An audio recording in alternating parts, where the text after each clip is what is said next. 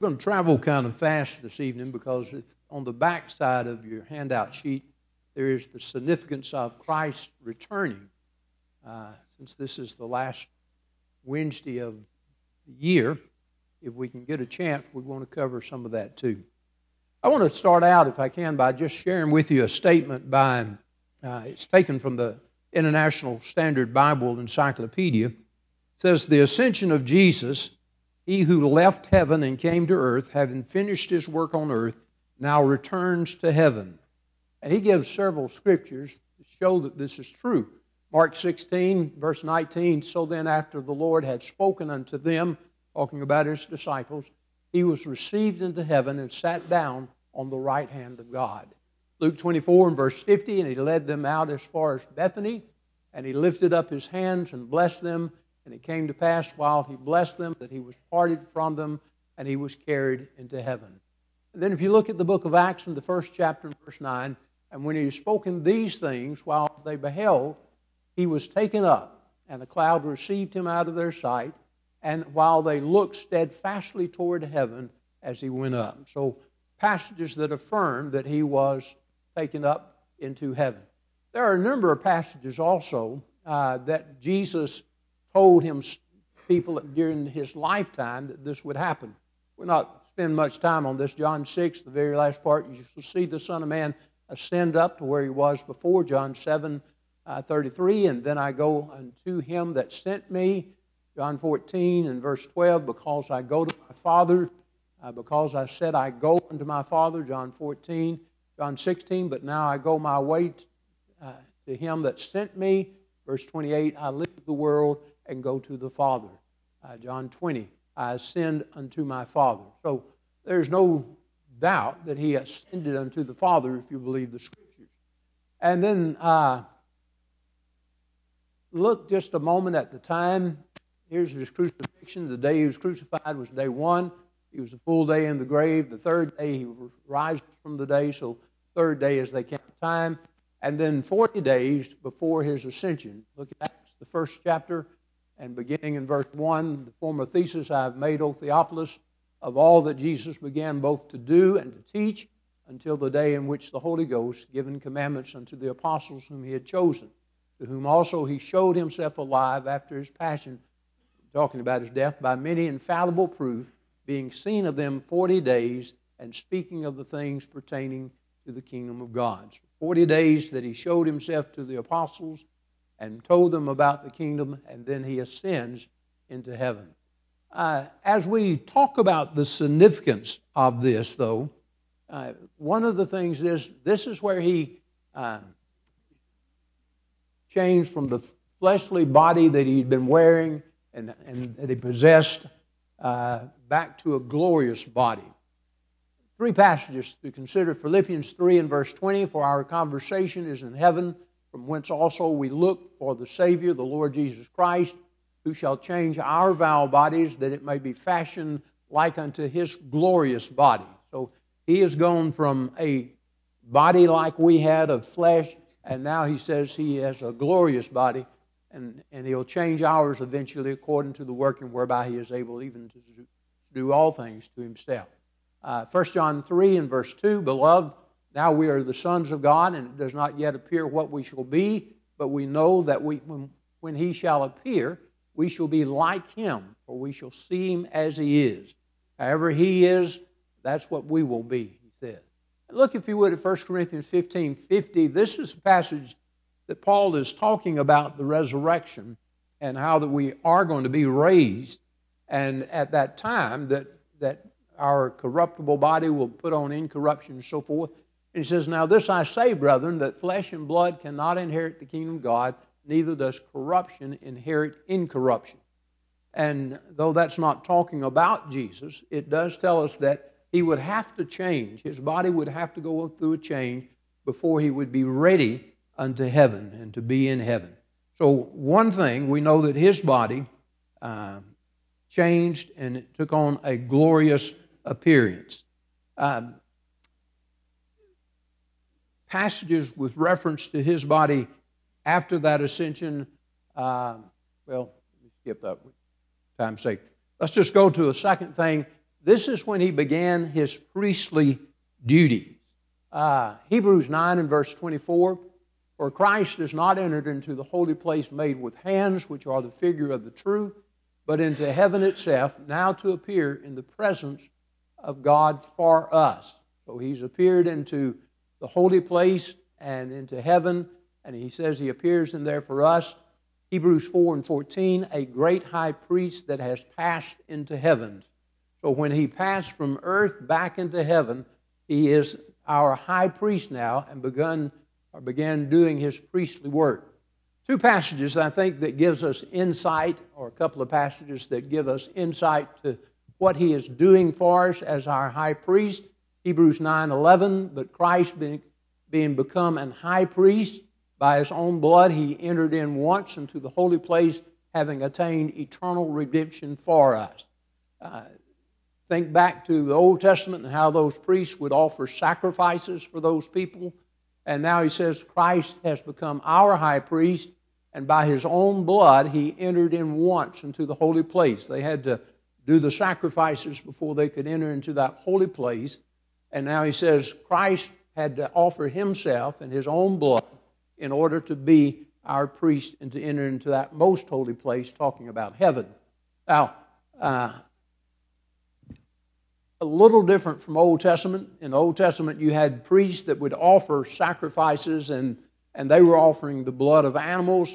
Christ is our sacrifice. He offered his blood, and yet he is the priest also that turns around and offers that blood and presents it unto God as being the sacrifice. Uh, Hebrews 7, verse 25, wherefore he is all, able also to save them to the utmost that come unto God by him, seeing he ever liveth to make intercessions for them. So here's the another thing he mentions. He comes to make intercessions for us. Uh, couple of passages, Romans 8 and 34, will not read it, but it talks about him also making intercessions for us. And then uh, couple of thoughts. Here's the definition of intercessory primarily to fall in with, meet with in order to converse, then to make petition, especially to make intercessions, plead with a person either for or against others. And Christ, of course, is for us as an intercessor. This is a note from Barnes, and I, I copied it just because I think he expresses it well. It says, The general meaning is that he undertakes their cause and he assists them in overcoming their foes and in their endeavors to live a holy life.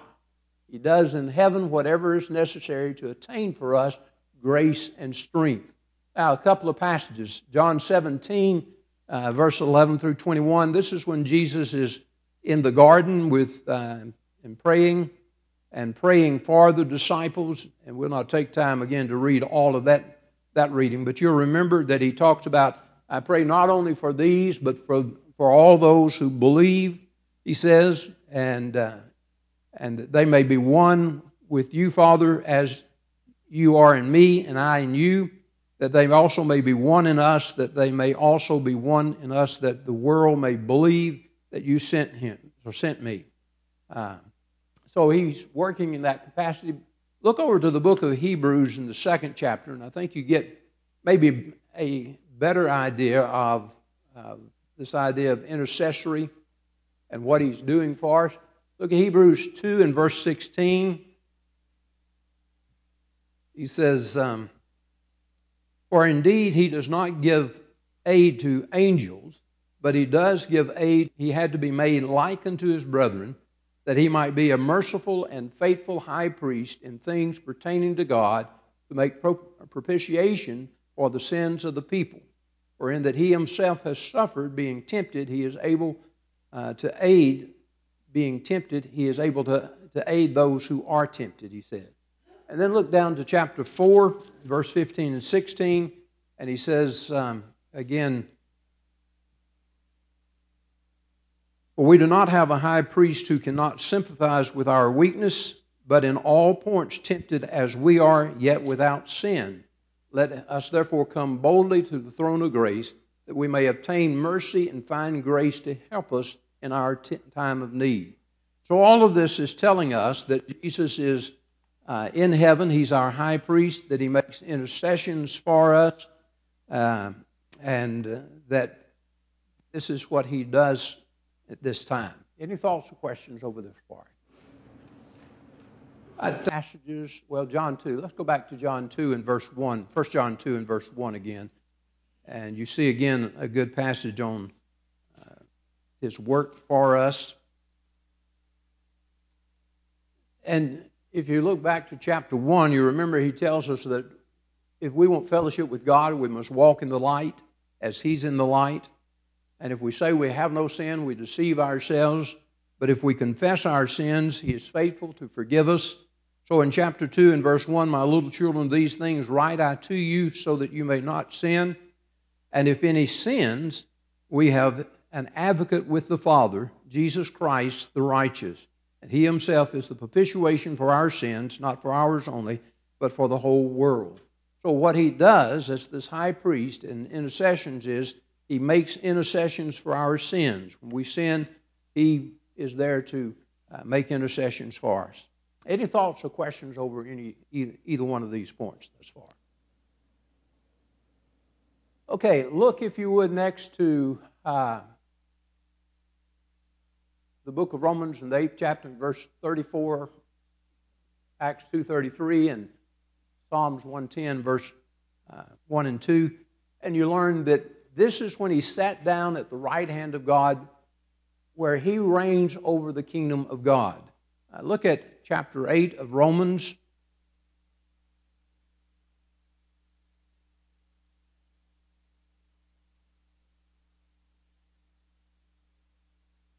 Look at verse 34. And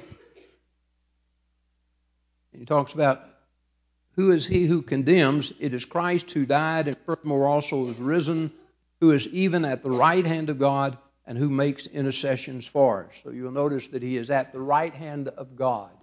Look at Acts 2 and verse 33. Uh, back to the sermon on, the, uh, on Pentecost, chapter 2 and verse 33.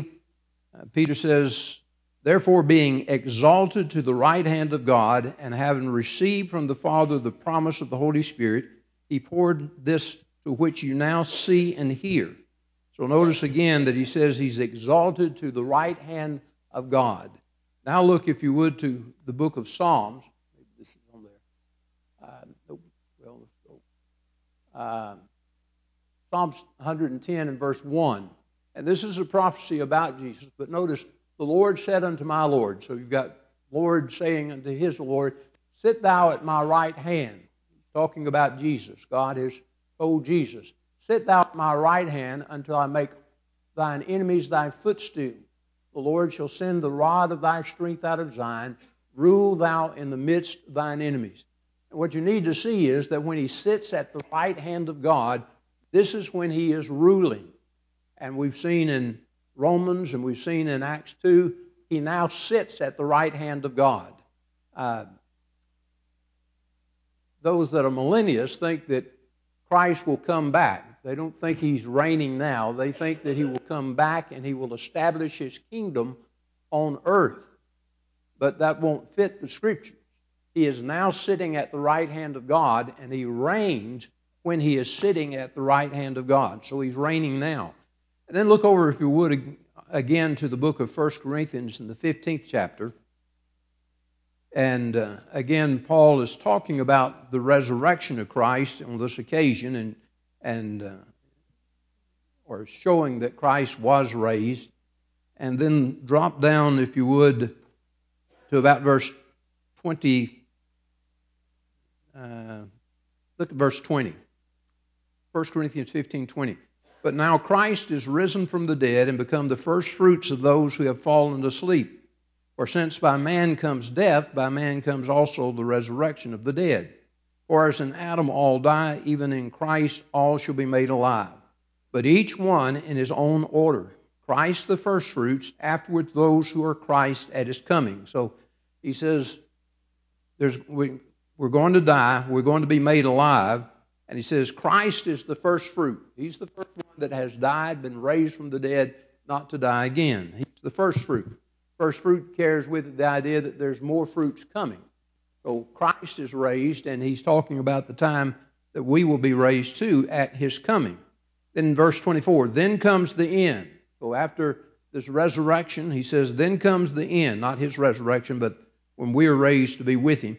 Then comes the end when he delivers the kingdom of God to the Father, when he has put all or put an end to the rule and authority and power, for he must reign till he has put all enemies under his feet. The last enemy that will be destroyed is death. And so he is reigning now at the right hand of God. He will continue to reign until the resurrection of all people and death is done away.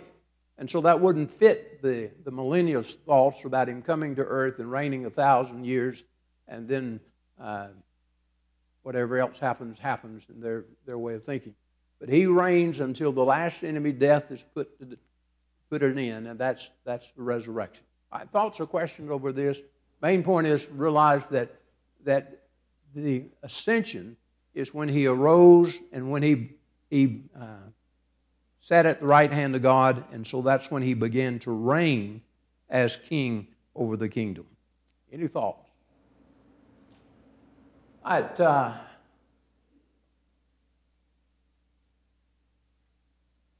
uh, one more point. Uh, look at John, the 16th chapter, a couple of more points that somehow didn't get up there.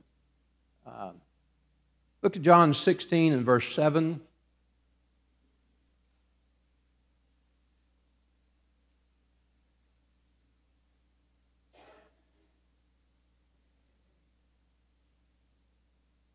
Nevertheless, I tell you the truth, it is to your advantage that I go away.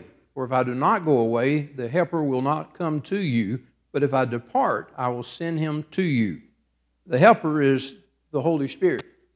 And so it was when he ascended that the Holy Spirit was sent down on the apostles and on others. Look, uh, secondly, in the same thought to chapter 7 of the book of John. And look at verse 37, John 7 and verse 37.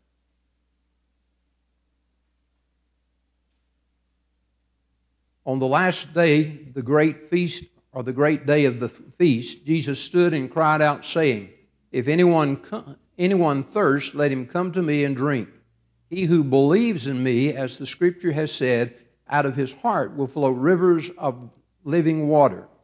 But he spoke concerning the Spirit whom those believe are whom those are in whom in him who would receive those believing in him who would receive let me just try that whole thing again but this he spoke concerning the spirit whom those believing in him would receive for the holy spirit was not yet given because jesus was not yet glorified so one you have him saying that christ is going to come uh, that he had to ascend in order to give the Spirit. The other place saying he couldn't give it then or they had not received it at that time because uh, he had not yet ascended and hence wasn't glorified.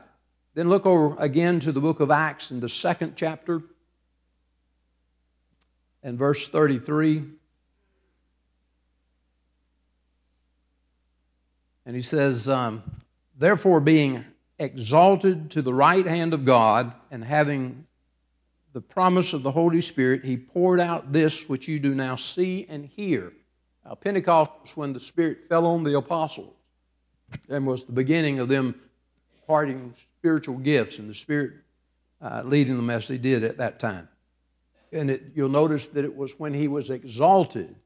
Uh, therefore, you see and hear this, which is in accordance to the other passages that we read. I had any thoughts over that part? Uh, then one last point. Look at the book of Hebrews in the sixth chapter.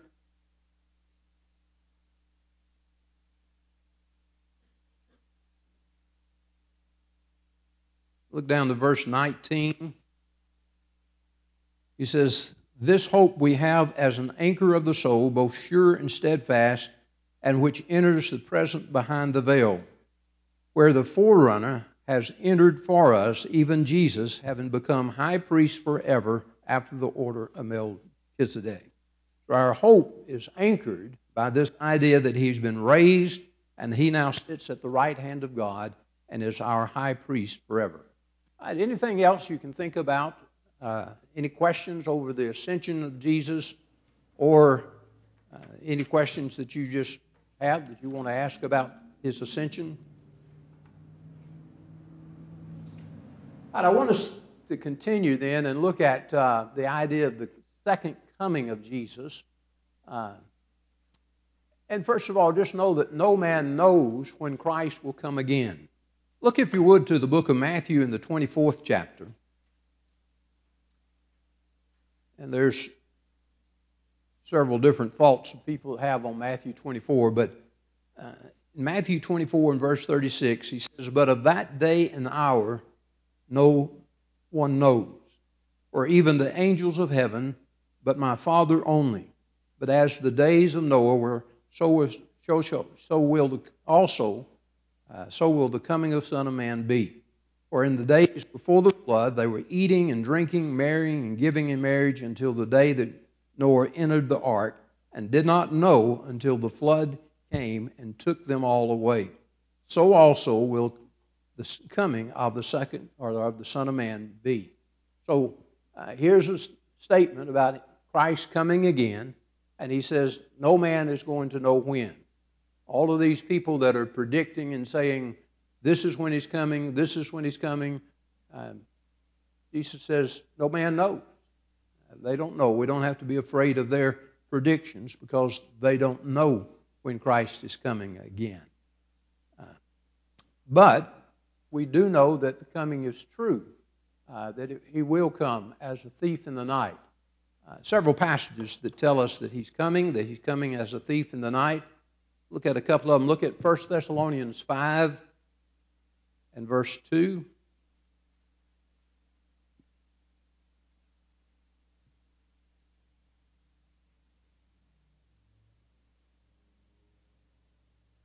He says, For you yourselves know perfectly that the day of the Lord so comes as a thief in the night. Uh, this idea of coming in a thief of the night just means that he's coming when we don't know. That that's that's the idea behind it. That we don't know when he will be coming, uh, though we do know that he's coming at some time. Um,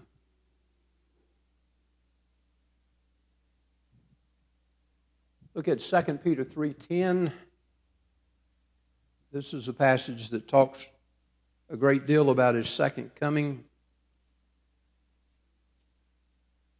And again, he describes it that we don't know when it's going to be. Uh, 3 and verse 10 But the day of the Lord will come as a thief in the night, in which the heavens will pass away with a great noise, and the elements will melt with fervent heat. Both the earth and the works that are therein will be burned up. Uh, and then again, Matthew 24:44 is going to say again, uh, like the thief, he will come. We won't know when it is. So we don't know when it's going to come, uh, but we can be assured that it will come, and that when it comes, it will be a glorious event. Uh, there's a number of passages that will tell you where they are. I don't know if those are on your sheet or not.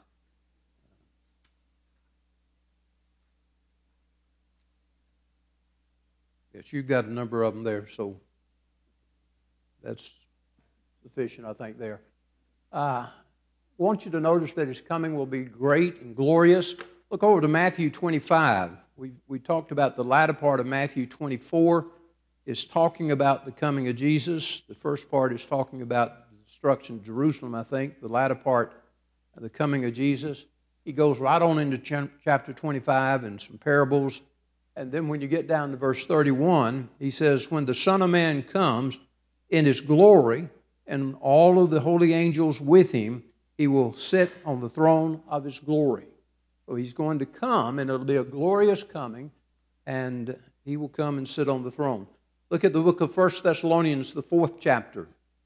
Uh, this is a question that had been raised apparently by the people there in Thessalonica. What's going to happen to those that are dead when Christ comes again? Are, are they going to be, uh, are we going to precede them in some way? And so he seeks to answer them by saying that this is what's going to happen when Christ comes again. Look at verse uh, 15, first of all. He says, For this we say to you by the word of the Lord, that we who are alive and remain until the coming of the Lord will by no means precede those that are asleep. For the Lord himself will descend from heaven with a shout, with the voice of the archangel, and with the trump of God, and the dead in Christ will raise first. Then we who are alive and remain shall be caught up together with them in the clouds to meet the Lord in the air, and thus we shall always be with the Lord. Uh, notice he's talking particularly about Christians on this occasion. They, they've asked the question about those that are dead in the Lord. What happens to them? Uh, will we somehow precede them and be ahead of them? He says, No, here's what's going to happen. Christ will come. But notice how he describes it. He's going to come. There'll be the, the shout, the voice of the archangel. Uh, Christ will come with his angels. And so this, it's going to be a glorious scene. And then those that are alive will be caught, or those that are dead will be raised. Those that are in Christ and dead will be raised to be with him. And then we that are alive will be caught up. Uh, do notice, if you would, 1 Thessalonians 4 and uh, verse 15 again. He says, For this we say to you by the word of the Lord, that we who are alive and remain until the coming of the Lord will by no means precede those who are asleep. For the Lord himself will descend from heaven with a shout and with the voice of the archangel with the trump of God, and the dead in Christ shall rise first. And so you have those that are dead in Christ rising first. Then we who are alive. He's not talking about a resurrection of the righteous and then later a resurrection of the wicked, like some read it. He is talking about the resurrection of the righteous, those that are dead shall rise, and then we, they're going to rise first, first in the order of, of Christians. They're going to rise first, and then we that are alive shall be caught up with him. So it's the resurrection of the righteous, and then those that are alive and righteous will be caught up with him. Not first resurrection and a second resurrection, like some people want to teach today. Any thoughts or questions or comments over any of these? I think we're good enough. We're slowing down. Lane. Just uh, a question more as what I read a passage that said um, absence from the body his presence with the Lord. So how would we reconcile that with if we're dead and then, you're but then like it's like we're sleeping and then we go when he comes. Okay. Um, some of the passages I think are not giving us the complete complete picture. Uh, you remember that Christ died; he went to Hades first and then because he, he was raised from the dead, his soul didn't see corruption, or his body didn't see corruption. In other words, his soul left in Hades. Uh, the rich man, uh, not the rich man, but in the story of the rich man and the beggar, uh, the beggar died, and they went to the beggar went to a place of torment, and the beggar or the, the righteous went to a place of, of comfort.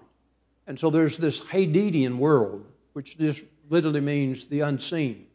And it seems to be divided into two parts a part of a place of torment and a place of comfort. And our souls go, first of all, there while our bodies are in the ground. And then when Christ comes again, uh, souls will be brought and the bodies raised and united in those. Um, look at 2 Corinthians, the fourth chapter, the end of chapter 4.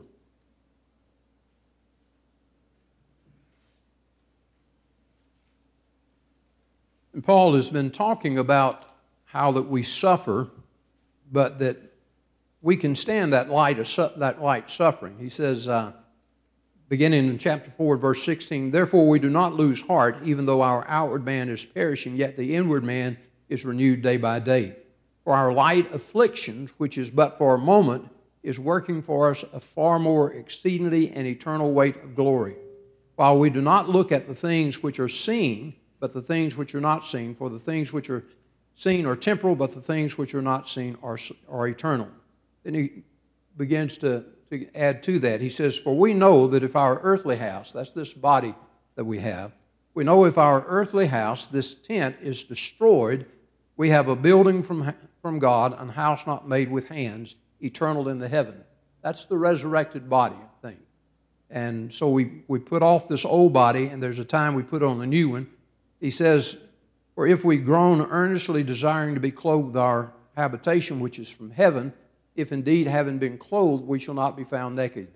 Uh, for we who are in the, this tent groan, being burdened, not that we want to be unclothed, but further clothed, that mortality may be swallowed up by life. So he's, he's talking about the resurrection, and that's when Christ comes again. And so again, there's he doesn't deal with that space in between where the body or where uh, where the person the body or where the where the soul would be in paradise, but the body would be in the ground. But then when he comes again, then the souls will be brought back and united with the Spirit, and those that are of Christ will be caught up to ever be with him in the air.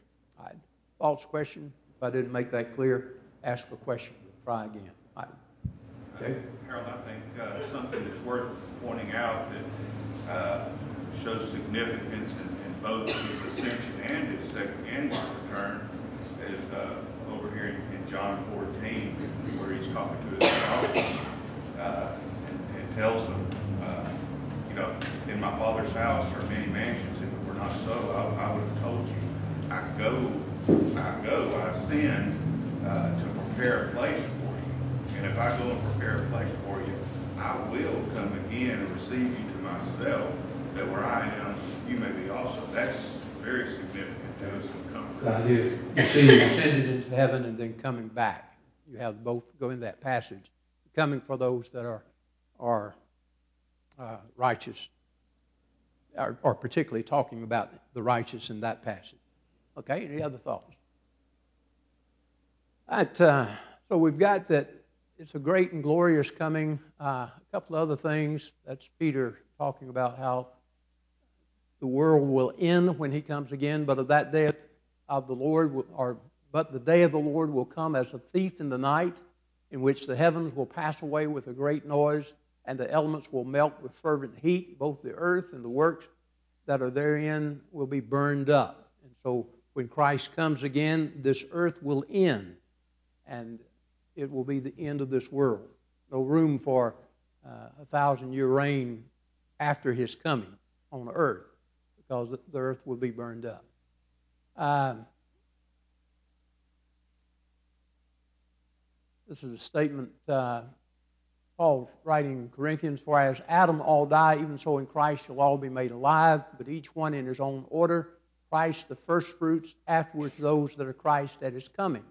So you see again, and he's talking particularly about Christians again here, but Christ is the first fruit. He was the first to die and be raised, not to die again. Afterwards, those that are at Christ at his coming, they're going to be raised as well. Uh, it's not saying that the unrighteous will not be raised. He's just talking about Christians and, and talking to Christians at this time and dealing with their questions. Uh, John 5 and verse 28 and 29, do not marvel at this, for the hour is coming in which all that are in the grave will hear his voice come forth, those that have done good to the resurrection of life, those that have done evil to a resurrection of damnation. So uh, you have that when he comes again, uh, this will be the time when everyone will be raised, both righteous and unrighteous, one resurrection, everybody being raised. And bodies being changed, righteous being fitted for heaven, uh, the wicked for theirs. It is the time of the resurrection of the dead. We've, we've got that. Um, and then notice, if you would, 26, 31 through 32, when the Son of Man comes in his glory with all his holy angels, that's his second coming again, I think, with him, then he will sit on the throne of his glory. All nations will be gathered before him, and he will separate them one from another as a shepherd divides the sheep from the goats. So here's the judgment. And that comes when after Christ comes again. And then all will be brought before him and, and judgment will take place. Uh, after that, you have salvation for those who are righteous. He will appear a second time apart from sin for salvation for those that are, are his. There's a couple other passages that suggest that. And then last, it will also be the eternal damnation for those who do not know God or do not his will. Uh, 2 Thessalonians 1 and verse 8 would be one of those passages that would talk about that when Christ comes again, that uh, those that do not know God and do have not obeyed his will, that they shall be uh, separated from him into eternal damnation. So, hence the, the significance of his ascension, not only his ascension, but the second coming as well. Thank you for your good attention.